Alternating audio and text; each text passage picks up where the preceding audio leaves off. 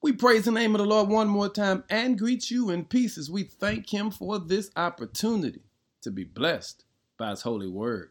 Our word for the day is the power of relationships.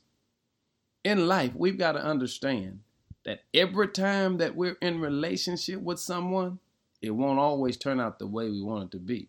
In fact, in Matthew 26, verse 36 says, Jesus went with them over to the olive grove called Gethsemane and he said to them, Sit here while I go over there to pray.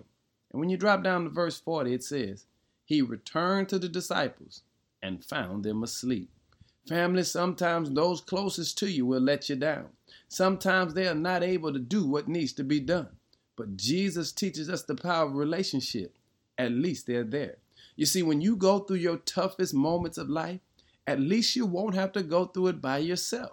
Those that are around you, they may come short here and there, but shout about this. At least they're there. That's what the Lord teaches us. Relationship can be hard. Relationship can be difficult. Relationships can be scary, but yet they are still necessary. There is power in relationship because God created us to have community with one another.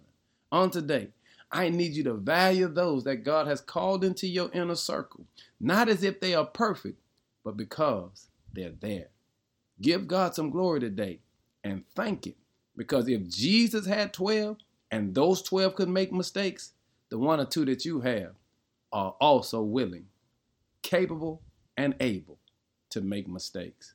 Be blessed today and thank God for the power of real relationships. In Jesus' name, amen.